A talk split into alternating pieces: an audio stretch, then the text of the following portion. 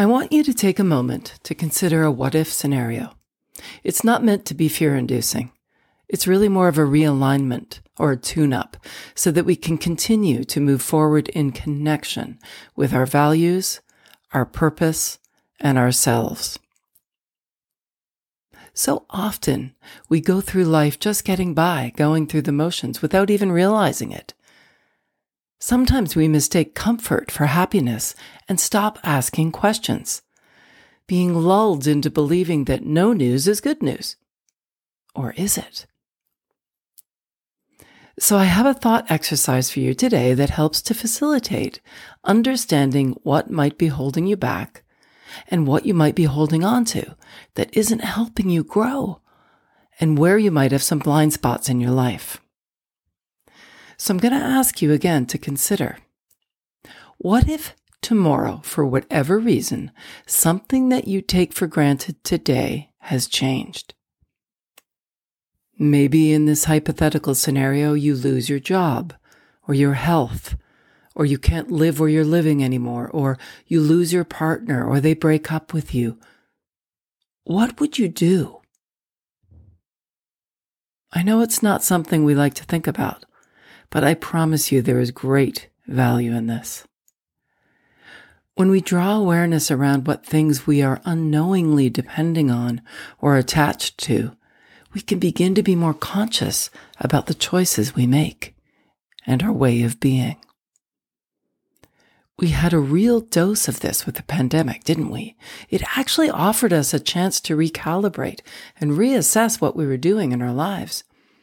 Many of us really believed we were doing exactly what we wanted to do, seeing who we wanted to see, spending time in the places that we were. Maybe it was the fear of actually catching the virus that put us into that what would you do today if you knew you were going to die tomorrow perspective.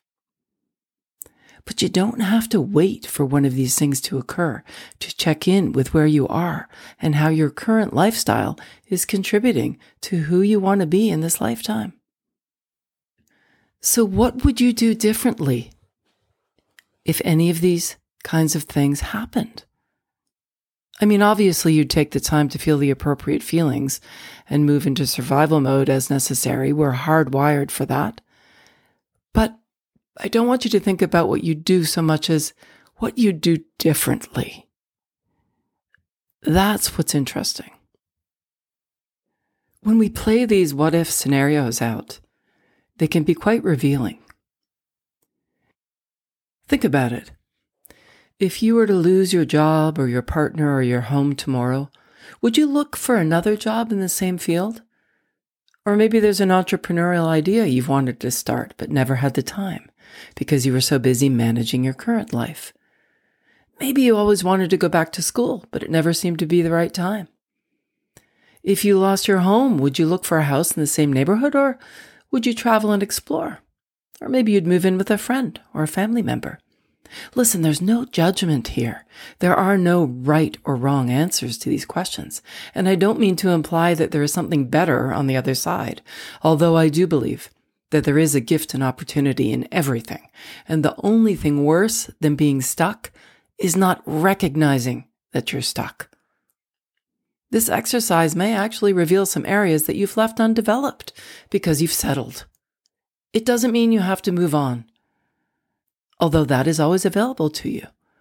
But rather, it shines a light on how you might enrich your current way of being by incorporating more of your passions, your potential, and your purpose into your day to day lives. After all, it isn't really about losing anything tomorrow. It's about discovering where you might have lost yourself today. I'm Lisa Hopkins. Stay safe and healthy, everyone. And remember to live in the moment.